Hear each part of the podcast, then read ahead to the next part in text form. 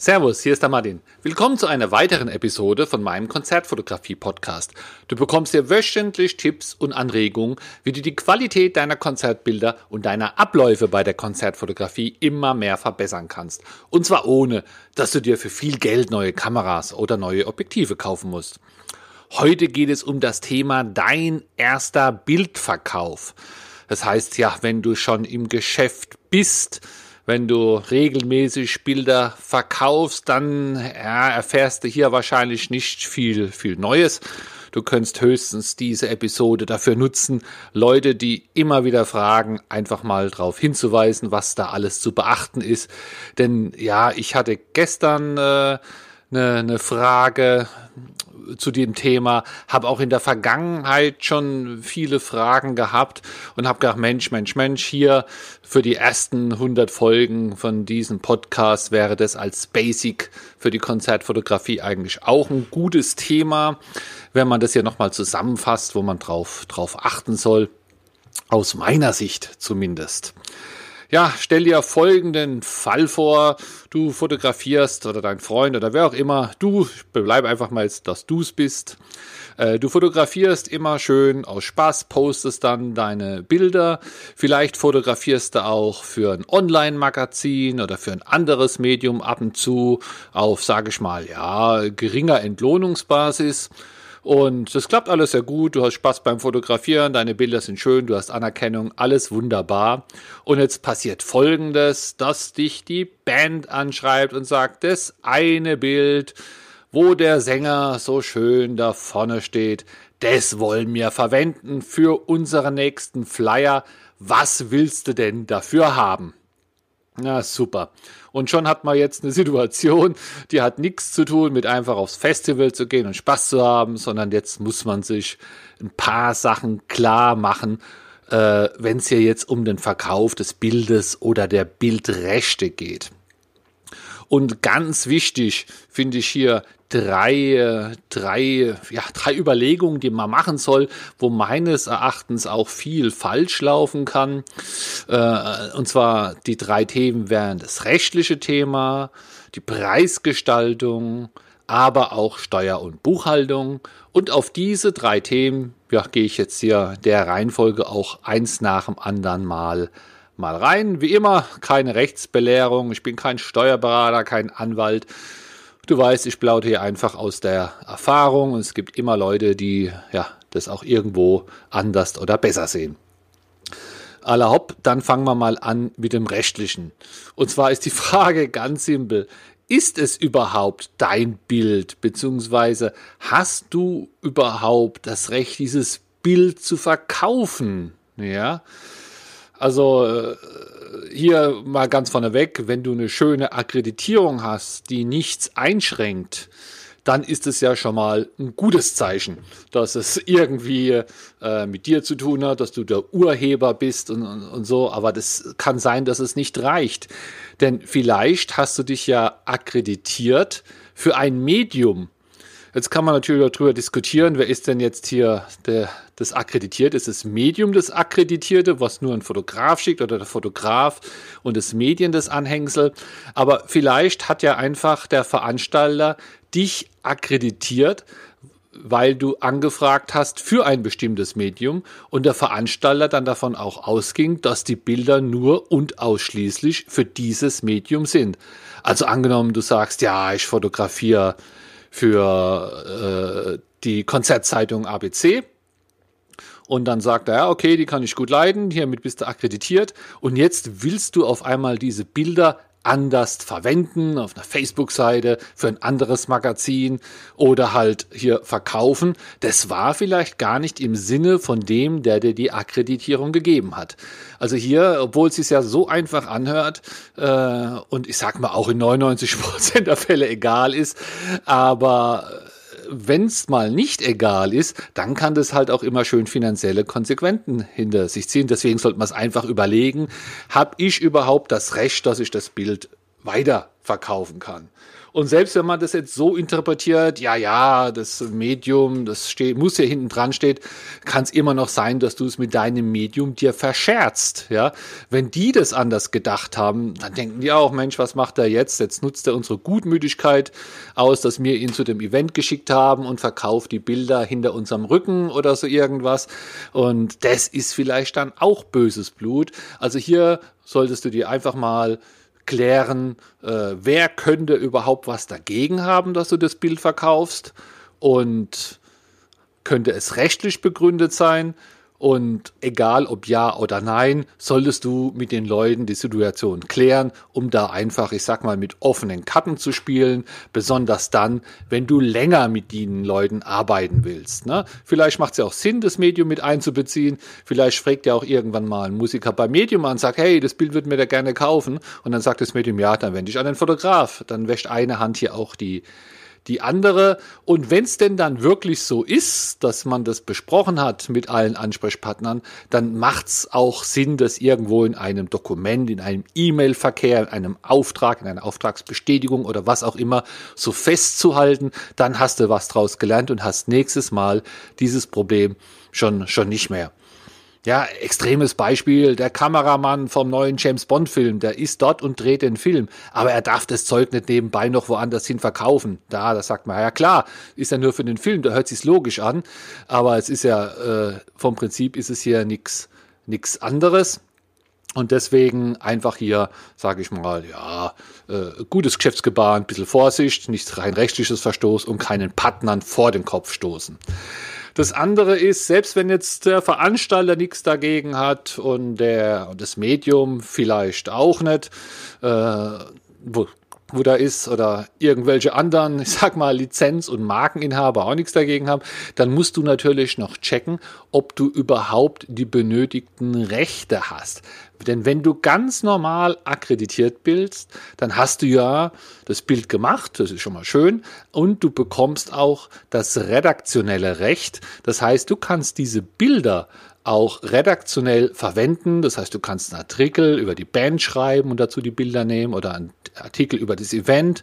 Und du kannst auch die Bilder verkaufen an das Medium und die können dann einen redaktionellen Beitrag machen, äh, einen Artikel schreiben. Das ist ja das typische Vorgehen. Fotograf geht hin, verkauft die Bilder, das ist kommerziell äh, an das Magazin und das Magazin veröffentlicht, veröffentlicht wieder redaktionell. Es geht also hier nicht um dein Verhältnis zum, zu deinem Auftraggeber, das kann ruhig kommerziell sein, sondern es um die Bildverwendung. Die muss redaktionell sein, weil du bist ja dort als Redaktionsmitglied, als, als Journalist sozusagen und nicht als äh, privater, Motivjäger für den Verkauf von Bildern an Privatpersonen oder sowas. So.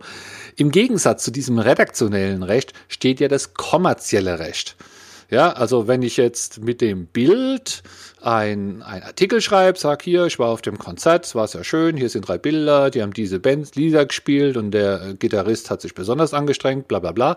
Äh, das ist ein Bericht über das äh, ein redaktioneller Bericht. Aber wenn ich jetzt das Bild nehme und sage, na wunderbar, dann drucke ich mal T-Shirts und verkaufe die, das ist ganz gleich eine kommerzielle Geschichte. Ja? Also hier steht nicht der Bericht oder sowas im Vordergrund, sondern hier will irgendjemand äh, Geld verdienen oder hier wird Geld verdient mit diesem Bild und das ist eine kommerzielle Nummer.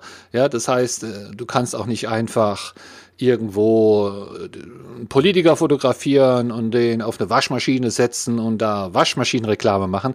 So, so geht's halt nicht. Dieses kommerzielle Recht hast du da einfach nicht. So, also werde dir erstmal klar, könnte irgendjemand was dagegen haben, rechtlich oder geschäftlich, und hast du überhaupt das Recht, das Bild zu verkaufen? Ja, der, dann sagen die Leute natürlich, ah ja, aber es ist doch die Band, die ich fotografiert habe. Ja, ja, ist doch egal, wenn du fotografiert hast. Wenn du das Recht nicht hast, dann kannst du es auch der Band nicht geben. Das Einzige, was du hast, ist ein redaktionelles Recht und das kannst du weitergeben. Äh, wenn die, du kannst der Band sagen, ja, Horsch, du willst es kommerziell verwenden für deine, für deine Flyer. Ich kann dir das kommerzielle Recht nicht geben, besorg dir es woanders. Dann sagt die Band, ja, das habe ja ich selbst, weil ich bin die Bild, dann ist ja auch in dem Fall alles wieder in Ordnung. Aber formell wäre es halt so. Also ich bin da immer, sag mal, übervorsichtig und ja, ich sag mal, mit der Band um die Ecke, die im, im Miniclub gespielt hat mit 50 Leuten, äh, Besuchern ist es ja auch eine andere Sache. Aber alles, was ich so sage, kannst du dir viel klarer machen, wenn du dir eine große Band, ja, Rammstein oder sowas hier im Hinterkopf behältst. Ja, wie wäre das jetzt, wenn ein Bandmitglied von Rammstein dich einschreibt, anschreibt und will da das Bild? Ja, hat er überhaupt das Recht? machst du ihm auch vielleicht mit ein bisschen Musik klar, ja? Äh, könnte der auch jetzt ein Rammstein CD selbst drucken und verkaufen? Oder könnte es nur der Lindemann? Oder könnte die das Band? Oder ist es das Management? Oder ist es Label, wo, wo die CDs verkauft? Also das ist, umso größer die Bands und umso verflochtener da die Verträge sind, desto mehr weiß man eigentlich gar nicht so, wo die eigentlichen Rechte Sinn. Und äh, im Kleinen ist es wahrscheinlich eher nicht so, aber du weißt es ja nicht. Deswegen, also nochmal, ich fasse es immer wieder gern zusammen, einfach im Hinterkopf behalten, hast du überhaupt, ist es überhaupt ein Bild, darfst du, sollst es verkaufen und kannst du diese Rechte überhaupt weitergeben, die der Kunde hier wollte. Und ein Flyer, ein Flyer ist eine kommerzielle Nummer. Das heißt, durch den Flyer werden Leute, keine Ahnung, auf die CD aufmerksam gemacht oder in einen Club gelockt, weil da ein Konzert ist, da fließt Geld. Äh, das ist äh, kommerziell. So, aber jetzt endlich da dazu genug, kann man philosophieren ganzen Tag. Das nächste Thema ist natürlich der Preis. Ja, wenn du noch keine Erfahrung im Bilderverkauf hast, dann ja, dann wird's natürlich auch da immer ein bisschen schwierig. Du kannst jetzt tagelang nachdenken, um den richtigen Preis zu finden. Du kannst 100 Leute fragen, du kannst dir Preislisten anschauen. Du kommst da einfach nicht, nicht auf ein sauberes Ergebnis weil die Preise nirgends so, ich sag mal, öffentlich aushängen, was so berechnet wird für jetzt ein Bild für einen Flyer kostet von der und der Band. Es ist auch immer Einzelfall unterschiedlich und deswegen kommt man da auch nicht raus. Ja, ich habe da im Internet, auf Facebook, wenn das Leute fragen, was kann ich berechnen, da gibt es Leute, die sagen, ja, da hier natürlich 800 Euro, weil es auf so einer Liste steht. Oder einer sagt, ja, ich bin froh, wenn ich einen Kaffee kriege oder den Eintritt oder, oder was auch immer. Also gibt es alle Bandbreiten und du hast, egal welchen Preis du nennst, hast immer das Gefühl oder die, das äh, im Hinterkopf, dass wenn es der Kunde abschließt, hättest du ja auch ein bisschen mehr verlangen können. Oder wenn es nicht abschließt, war es zu teuer, aber du weißt nicht wie viel. Es ist fast wie beim Tanken. Ja, wenn du tanken fährst, äh, ist es auch nie der richtige Moment. Deswegen gibt's ja so ein paar Hinweise. Musst mal auch in den alten Folgen äh, von mir schauen. Da gibt's auch so, wie finde ich einen Preis für meine Bilder oder sowas. Aber damit du jetzt nicht blättert müsst, gerade hier nochmal kurz paar Sachen aus der Episode. Das erste, was man natürlich immer machen kann, ist den Kunde fragen. Ja, äh, der Kunde ist aber nicht doof, der wird ja jetzt hier nicht sagen, äh, ja, oder ist er doof? Ja, wenn du jetzt sagst, was soll es denn kosten? Und der Kunde denkt, ja, ich habe im Budget 400, ich sag jetzt mal nur 200. Ja, und wenn er das dann sagt, dann hast du ja schon mal, ich sag mal, einen guten Anhaltspunkt, den du vorher vielleicht nicht gehabt hättest. Aber es macht natürlich mehr Sinn, wenn du den Kunde fragst nach seinem Budget, wenn du es, sag ich mal, ein bisschen verpackst, ein bisschen eleganter machst, um da vielleicht ein bisschen Informationen rauszukitzeln. Aber ich hatte es auch wirklich schon so, dass die Leute gesagt haben, ja, im Normalfall zahlen wir dies und dies. Das schien mir, auch vernünftig. Zack, auf die Rechnung und raus. Also äh, kann hier natürlich helfen, äh, den Preis zu finden. Und dann kannst du für dich natürlich über, übernehmen, ja, was könnte denn der Maximalpreis sein, um dieses Bild ja, ich sag mal, nochmal zu machen. Wenn das jetzt das, das Bild ist, wo der Sänger da vorne äh, toll steht und singt, ja, ja, da könnte die, die Band auch irgendeinem Fotograf 200, 300 Euro geben fürs nächste Konzert. Dann verbringt er da eine Stunde im Graben und macht 50 äh, Bilder. Und mit einer hohen Wahrscheinlichkeit ist da auch ein ganz gutes dabei wo man dann nehmen könnte für den Flyer. Ja, das heißt, diese ganzen Konzertbilder, die sind ja alle nicht wirklich einmalig. Wenn es denn wirklich ein einmaliges Bild ist, ja, dann kann man mit dem Preis hochgehen, aber die gibt's dann dann wirklich selten. Und wenn du mit dem Preis hochgehst, dann überlegt sich die Band, naja, vielleicht brauchen wir ja doch nicht wirklich das Einmalige, sondern das ein anderes. Das heißt, selbst wenn eine Band kein überhaupt nichts Gescheites hat, kann sie ja mit 200, 300 Euro ihren Bestand an Bildern durch einen Auftragsfotograf hier erweitern. Das heißt, viel höher wirst du da ja deinen Preis für dein Bild ja, ja auch nicht wirklich kriegen. Ja.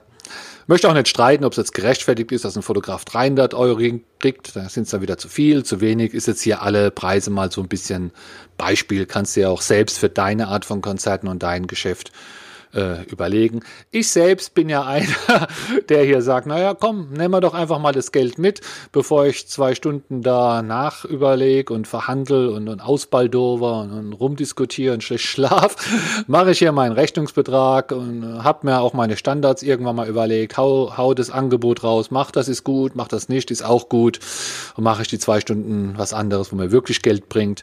Das heißt, hier kannst du ja für dich dann irgendwann auch mal mit Festpreisen arbeiten, damit nicht jedes Mal neu überlegst. Und äh, die kannst du ja immer erhöhen, solange du Geschäft machst. Und wenn dann keiner mehr was kauft, dann weißt du, es bist zu teuer, kannst dann wieder senken. Wie man das im Einzelnen macht, wie gesagt, das steht in so einer, oder das kannst du bei so einer alten Episode irgendwo nachhören. Was du natürlich auch machen kannst, wenn der andere dich jetzt runterhandeln will und du fühlst irgendwie, der will Sachen von dir, will aber nichts zahlen, ja, ähm, ja, äh, gibt's auch irgendwie ein paar Episoden, da ging es um Referenzarbeiten und sowas. Aber äh, wenn er dich über den Tisch ziehen will, ja, du weißt, Mensch, der zahlt ja hier der hat Einnahmen von seinem Merchstand und der zahlt ja auch seinem Lichtmensch 500 Euro für den Abend, aber dir will er nichts geben. Dann musst du halt gucken, dass du zum Beispiel die Nutzungsszenarien drastisch einschränkst, ja.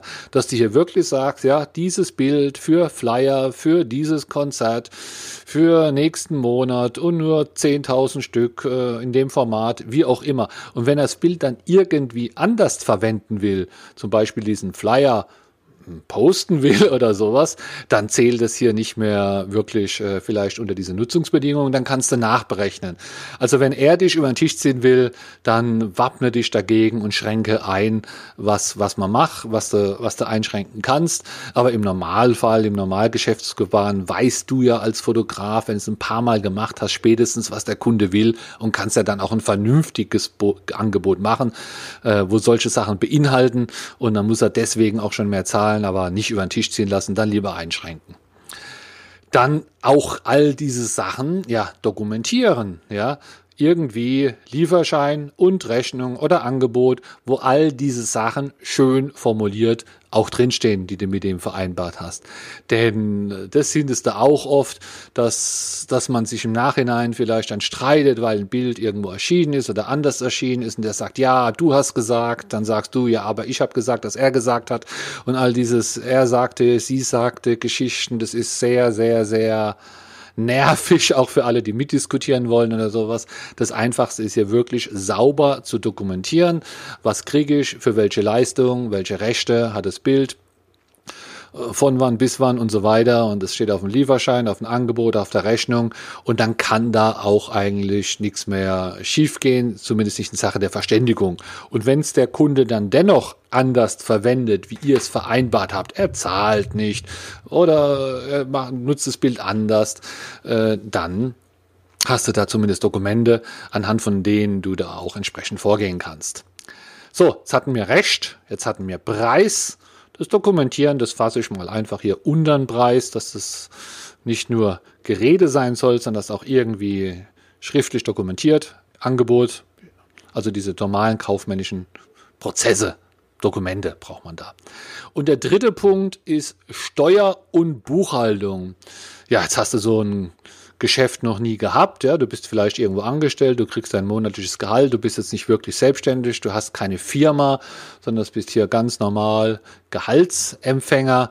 Und ja, wie verbuchst du das jetzt? Ja, äh, ja nimmst einen Belegblock, ja, und schreibst da die 200 Euro drauf oder musst du eine Rechnung stellen? Wenn ja, mit Mehrwertsteuer, ohne Mehrwertsteuer? Was bedeutet doch gleich Umsatzsteuer-ID? Muss ich die irgendwo draufschreiben?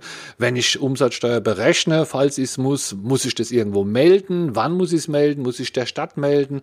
Also du hast hier ganz schnell einen großen, großen Rattenschwanz an an Fragen, die du da eigentlich hast, nur wegen so einem einfachen Geschäft, ja, kannst denken, das umgehst du einfach alles, wenn du schwarz machst, ja, Fotografen und Schwarzarbeit, das passt eigentlich immer gut zusammen. Deswegen empfehle ich hier immer sehr, sehr sauber und dokumentiert zu arbeiten.